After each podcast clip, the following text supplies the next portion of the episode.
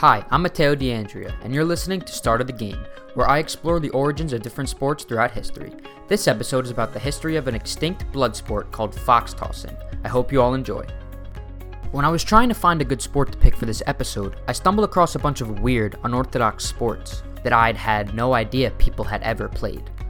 Well, that's likely because I Google searched weirdest sports ever, hoping to find something more interesting and engaging than basketball. Anyways, there's a lot of bizarre sports, so expect some of those in future episodes. But I chose fox tossing because it was so out of the ordinary and I was just shocked by how people thought this sport was morally correct to play. I mean, just read the name.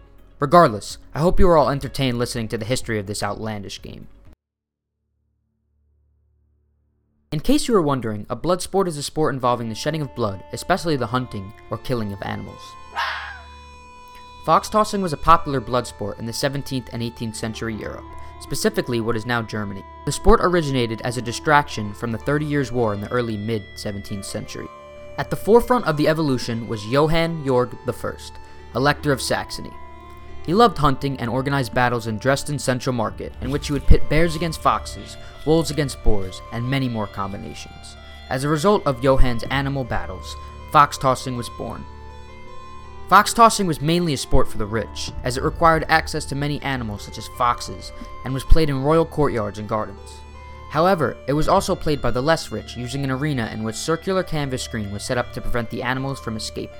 A few weeks before each event, a game master and his staff would capture wild animals that they considered vermin, such as rats, foxes, hares, badgers, and wildcats.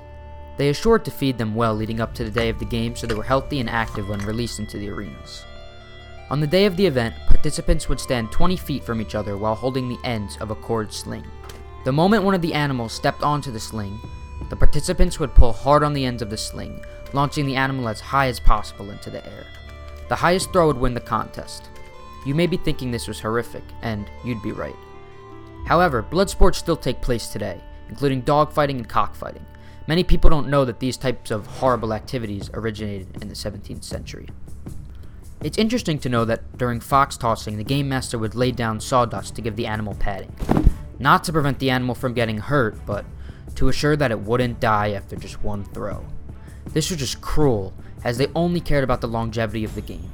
Sadly, the death of the animals was inevitable and even seen as entertaining. The game wasn't safe for the participants either, however, as the terrified animals often attacked the humans in self defense. Animals other than foxes pose serious threats. Wildcats often use their sharp teeth to cling on to the sling or players aimlessly. Although many animals were used in the sport, foxes were the participants' favorite because the way they twisted and wiggled in the air was seen as beautiful and graceful, somehow, as they attempted to land on their feet. As mentioned earlier, fox tossing was created to distract citizens from a Thirty Years' War that was occurring during the 17th century in Germany. However, after the war ended, King Leopold inherited the throne and took fox tossing to the next level. He was a big fan of it and made it a tradition that every year it would take place in a beautiful park in Vienna called the Prater. This tradition would keep the sport popular for many years.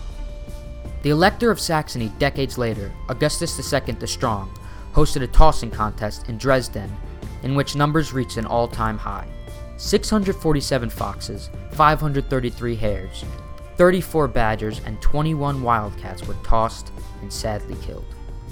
He even participated in this contest, and he was rumored to have demonstrated his strength by holding the end of the sling with just one finger, with two of the strongest men in his court on the other side of the sling.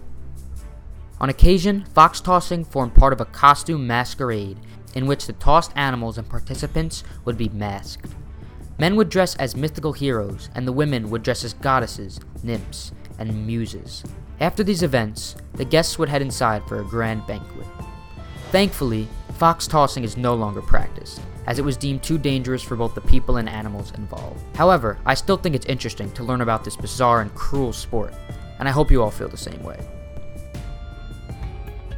Thank you for listening to this week's episode of Start of the Game. I would like to thank AnimalLogic.com and Wikipedia.org for the facts used, freesound.org for the sound effects, and freestockmusic.com for the music used. I hope you all enjoyed. Make sure to tune in in two weeks for the next episode. Have a great rest of your day.